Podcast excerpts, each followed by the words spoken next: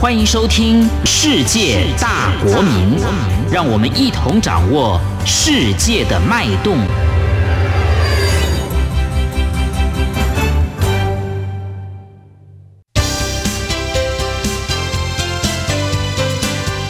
公民新世界。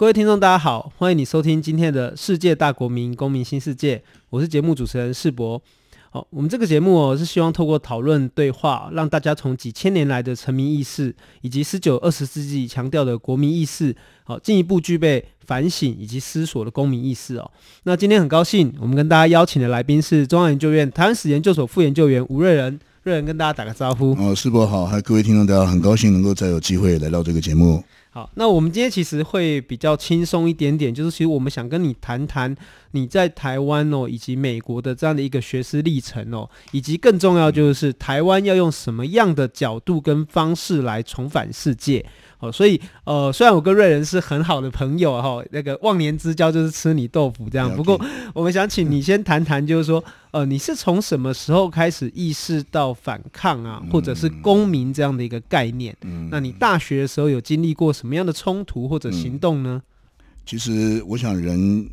呃，很难真的明确去追索那个明确的那个时间点了哈。不过，如果是在我个人的成长历程当中，大概最初跟体制的冲突了。通常所谓反抗，要么是跟家庭的反抗，要么对父母或者对家里面长辈权威的反抗，要么是对社会或政治权威的反抗哈。那我想，我现在主要谈的是对政治权威的反抗哈。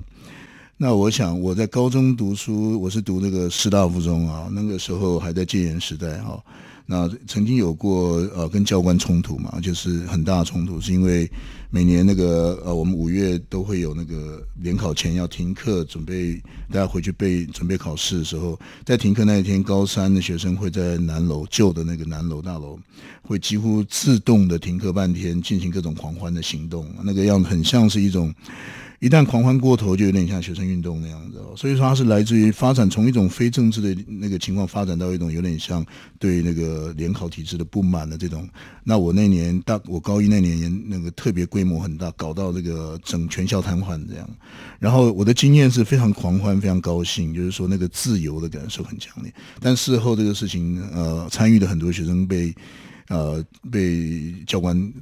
那个被教官那个惩戒了哈，那我当时是应该是副班长还是班长忘记，那跟教官有很正面的冲突，这样这样。另外一次是在高中的时候，因为我是总是作文比赛还不错，都是全校作文比赛第一名那种，于是被被征用去参加什么某国策的征文比赛啊，然后我准备到一半就写不下去，于是就拒绝他。所以高中那也是小规模这种冲突了，跟我弟弟在建中哈。搞建中青年，然后直接跟校方对抗，那个是我想小巫见大巫，但是对我是有一些，算是一个小小的一个种子。比较重要是大学时代，我大学进大学刚好碰到所谓那个台大普选事件，就是当时学生会的前身叫代联会，当时是间接选举，然后有一群学生要求说要求学生普遍选举，就好像香港的那个普选一样。就那个事情呢，因为那个当时大学论坛社的那个一群人啊。啊，包括现在台联主席这个刘一德他们啊啊起来主张要普选，后来被惩戒、被停社啊。我被这个事情影响很深，我加入了那个大学新闻社，就是另外一个自由派的学生社团。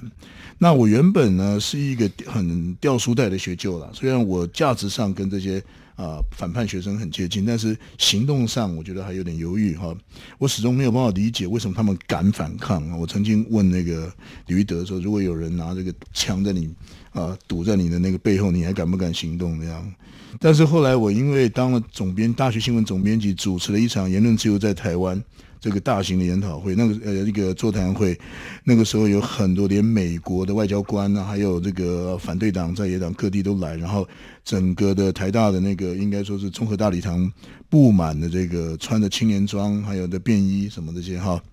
我第一上台讲了一句第一句话之后，就体验到了什么叫异议者了。所以那个是开端呐、后来在普选事件后，台大校园那一整年哦，校园大概沸腾了，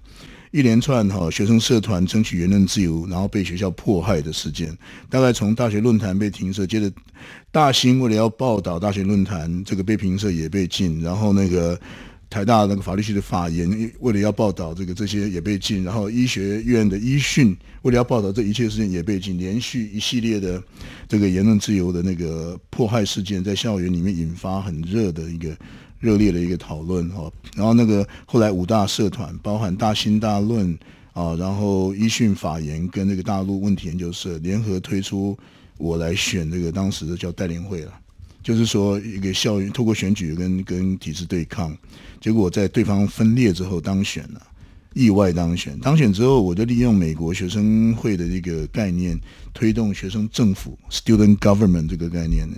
基本上是要要把学生赋权了，empower 这个学生哈，然后推动大学自治。然后当时用了开一系一系列的学生议会，用学生议会的决议来跟校方速度的冲突了。然后那时候我记得台大学生议会当时是非常激进啊，总是跟校方每一次都会提出一个跟校方不同的决议案。后来这个，但是这个始终都没有，就是校方从来没有采纳过学生的意见嘛啊。后来升高冲突，我后来就辞职到教育部去请愿，要求改革国民党退出校园，改革大学教育嘛。所以那个大概是一个，然后那个时候是非常危险的，大概是在被逮捕边缘嘛。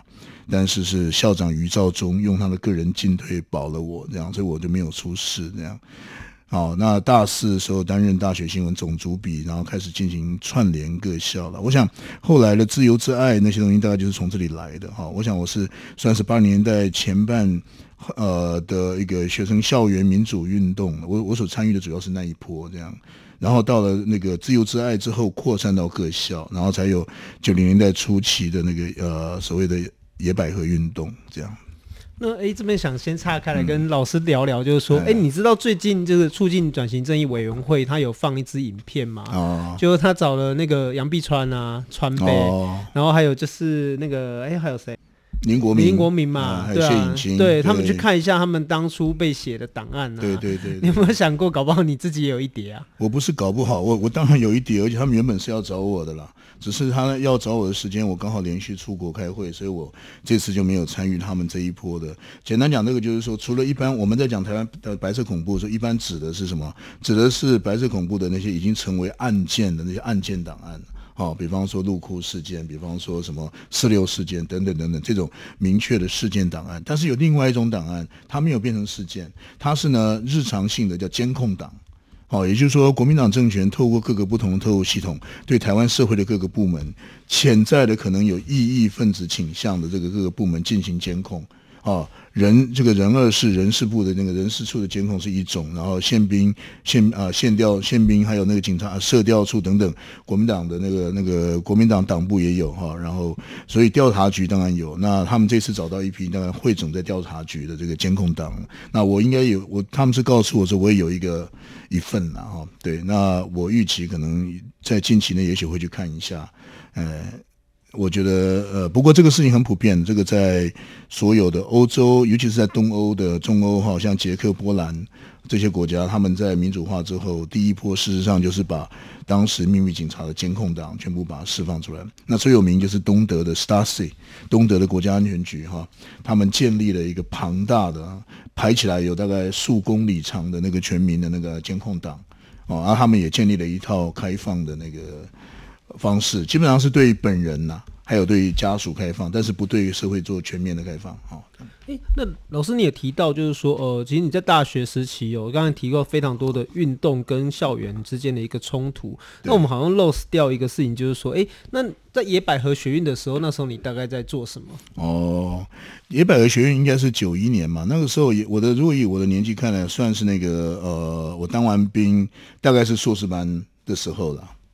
那可是我是我们那一辈最早出国的少数几个这样，所以那个时候，呃，像比方说像吴建民啊、杜文仁，就是我大约同辈的，有不少人有参与野百合。大概是我如果留在台湾，大概会以研究生的身份参与野百合，但是我没有留在台湾，人就在在美国。哦，所以那时候你已经刚好人在美国。我已经人在美国，就是说那一批的留在台湾能够参加野百合的研究生哈，基本上是因为他们留在台湾读硕士班啊。我是硕士班没有在台湾读，直接到芝加哥大学去读书那样。对，因为大家都知道你在美国留学了很长很长的一段时间了哈。还好了，那尤其是你的这个博士论文《福尔摩沙意识形态》哦，是一本还没出版但是非常重要的一本著作，对我们来说都是。那你可不可以跟我们讲一下，就是说你刚刚讲到行动嘛？对，对，那你现在可不可以跟我们谈一下，你在知识上或是思想上，你怎么发现台湾？哦，嗯，不是很容易讲。不过我大概稍微回想一下的话，大概可能是这样吧。因为我们这个时代，像我小学以前讲的，在家里讲的是日文跟台语嘛。然后我也没有，我是一直到进小学才开始学中文，学所谓国语，然后讲出我们是堂堂正正中国人。所以对我来讲，那个，但是这之后的正规教育里面，我们基本上就是经验一个啊、非常非常彻底的洗脑过程了啊。那这个洗脑过程到高中的时候，大概是一个高潮了嘛。哎，我在台湾在桃园读到国中二年级之后，然后搬家到台北，转学到台北的学校，呃，那被同化，也就是被所谓华语或国语同化。所以我在高中时候曾经做过一件傻事，这个事情成为你讲的所谓发现台湾的一个。简单讲，就是说我在高一的时候，正是我的中华意识、中国意识最强的时候，在家里面听我父亲讲这个台语，我当时竟然用标准的北京话跟他说：“哈，爸，请不要讲方言，好不好？”我父亲用一个带着很重台湾腔的话的那个中文跟我说：“我以身为台湾人为荣啊！”啊，这句话现在听起来很平常，对不对？可是你想想看，四十几年前啊，哈，那个时候讲这种话，这是很惊人的。我那一刻哈，一听到就整个愣住了，我没有办法回应。我现在常常有时候回忆到这段话的时候，我眼泪还会出来哈。也就是说，大概在那一刻哈，我意识到情感上发现台湾了，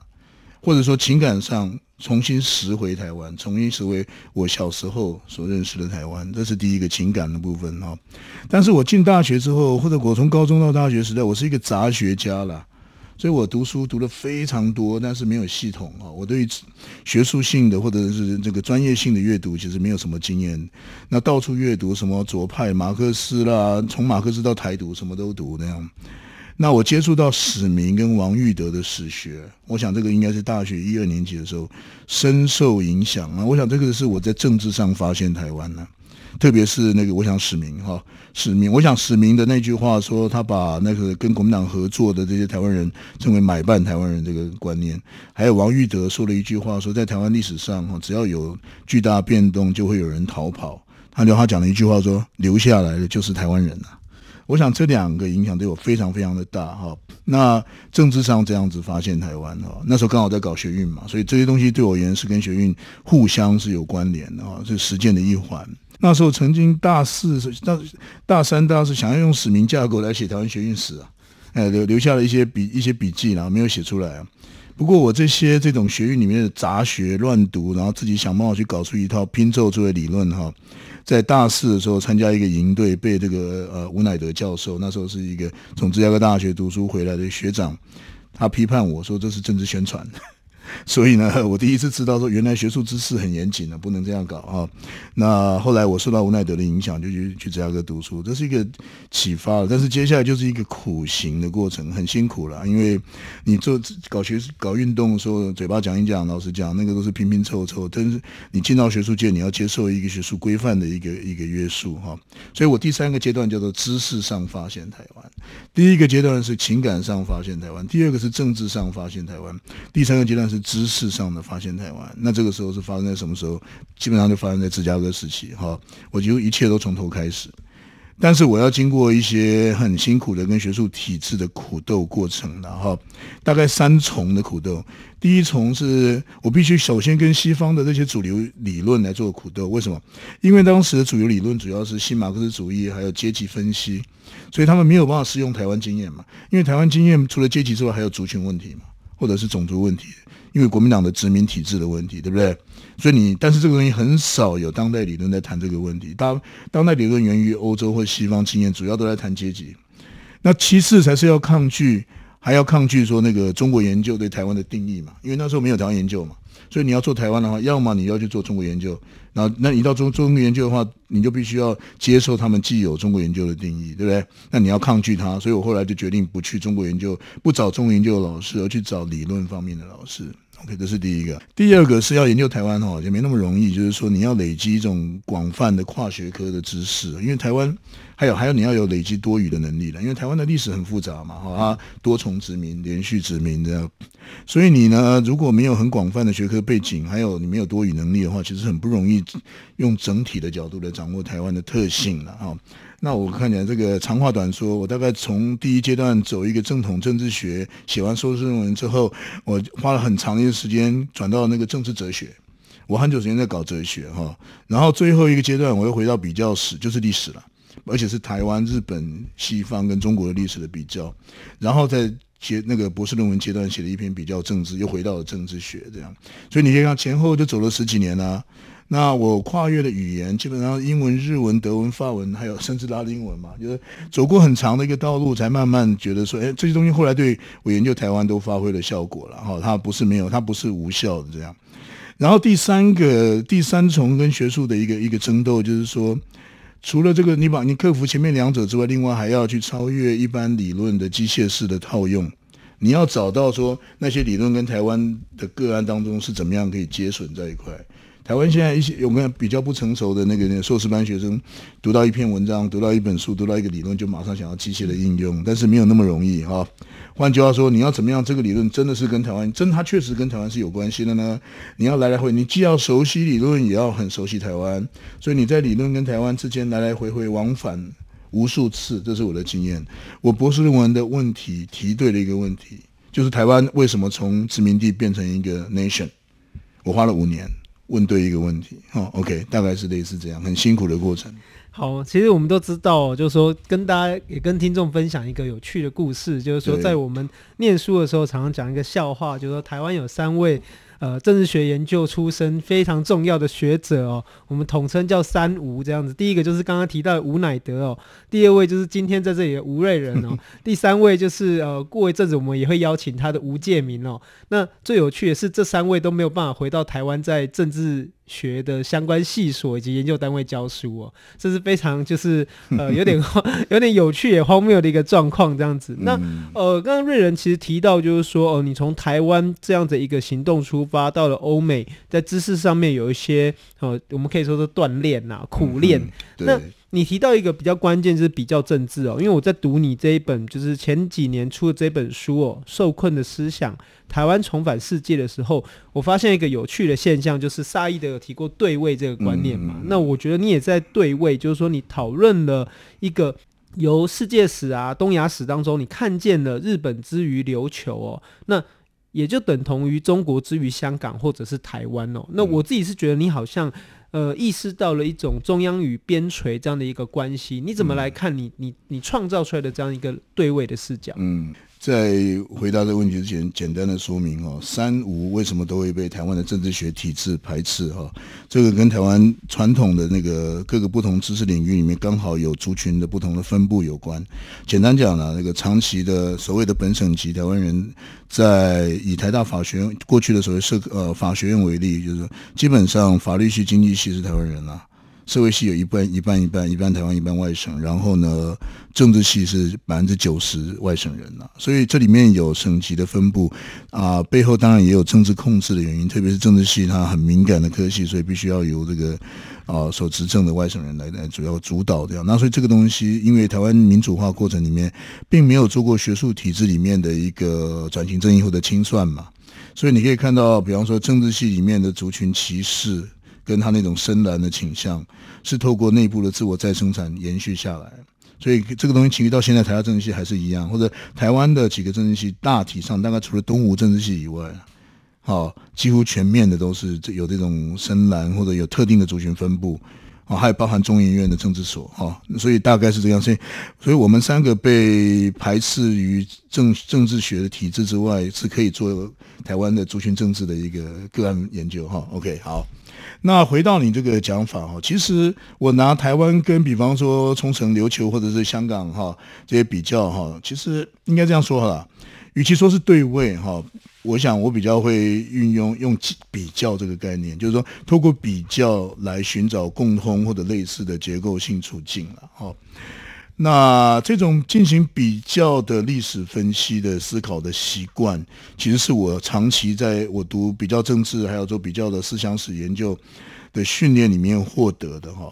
那最后，我在我的博士论文中有一个实战的经验，就是说那是一个很困难的过程，磨练出这样一个经验。所以我现在不管看什么事情，我看任何一件一个世界上发生的事情，我都心里面都会有一个世界地图，一一一一个世界地图会自动浮现，然后我就会去看观察说这个行这个事件发生跟有没有各地其他类似的事情发生。比方说乌克兰发生，苏联侵略乌克兰，是不是跟中国侵略台湾可有可比较？类似这样。那核心跟边陲关系没有错，你是你很锐利有看到，我这个是我的整个的研究民族主义问题的一个核心观念了，就是说我从硕士阶段就很早就注意到了哈，因为很明显嘛，大家一边那个史明讲说四五百年来台湾被外来政权统治，那我用我的名词讲就是台湾被连续殖民嘛，而且它被连续殖民是被来自于不同的核心边陲。啊，不同的核心来殖民，所以台湾处在一个帝国夹缝里面，被不同的核心殖民，所以是复数个核心的共同边陲这种地缘政治结构里面，所以我当然会注意到核心跟边陲的关系哈。但是我我的比较政治和比较历史的训练呢，就会逼我去问嘛：台湾以外，台湾有那么特别吗？台湾的处境有没有可以比较的对象哈？那你要是深入到台湾内部，你就看不到。但是你要是离脱离一个距离，或者我用安德森教授讲的比喻，你站在奥林帕斯山顶上看台湾，你就发现说，哎，世界上各地有一些类似的可以比较的地方。就是说，世界上有很多地方，他们事实上是夹在帝国夹缝里面，同时受到连续殖民、多重殖民，哈，然后就是所谓外来政权连续统治的国家，很呃的地方蛮多的。好，所以呢，我就是因为有这样的一个训练之后，我就会开始去想要去比较。所以我在论文当中第一次练习做这个比较嘛，第一个是。我比较双重比较，一个是比较核心呐、统治台湾是日本，那那是日本帝国跟西方的殖民帝国之间到底有什么不一样？有什么一样的地方？我做了一个比较。另一方面，我比较边陲，也就是说，台湾是一个边陲，但是同样也是日本边陲的冲绳还有朝鲜啊，琉球朝鲜，那跟台湾之间又有什么啊异同？这样。所以在这个双重比较过程里面，我其实很早就找出一些共通结构的了啊。所以呃，我想会会那么在芝加哥会那么辛苦，最后原因也是因为我不是只做台湾，我是把台湾放在一个世界史的脉络里面做多重比较，才把台湾的事情，我认为才比较能够找出一些别人看不到台湾的特性。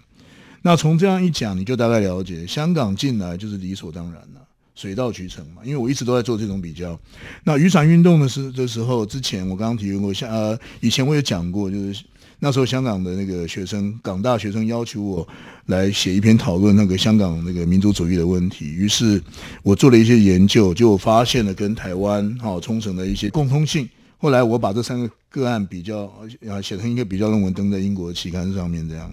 所以后来我也提出来了，就简单讲就是说。边陲台湾的那个核心边陲关系的特殊性呢，不是只是单对单一核心的边陲。台湾在历史上呢，其实是夹缝当中，所以它有时候是 A 国的边陲，有时候是 B 国的边陲，有时候是 C 国的边陲。要看这个夹在夹缝里面两旁的那些帝国的他们的盛衰起伏，所以。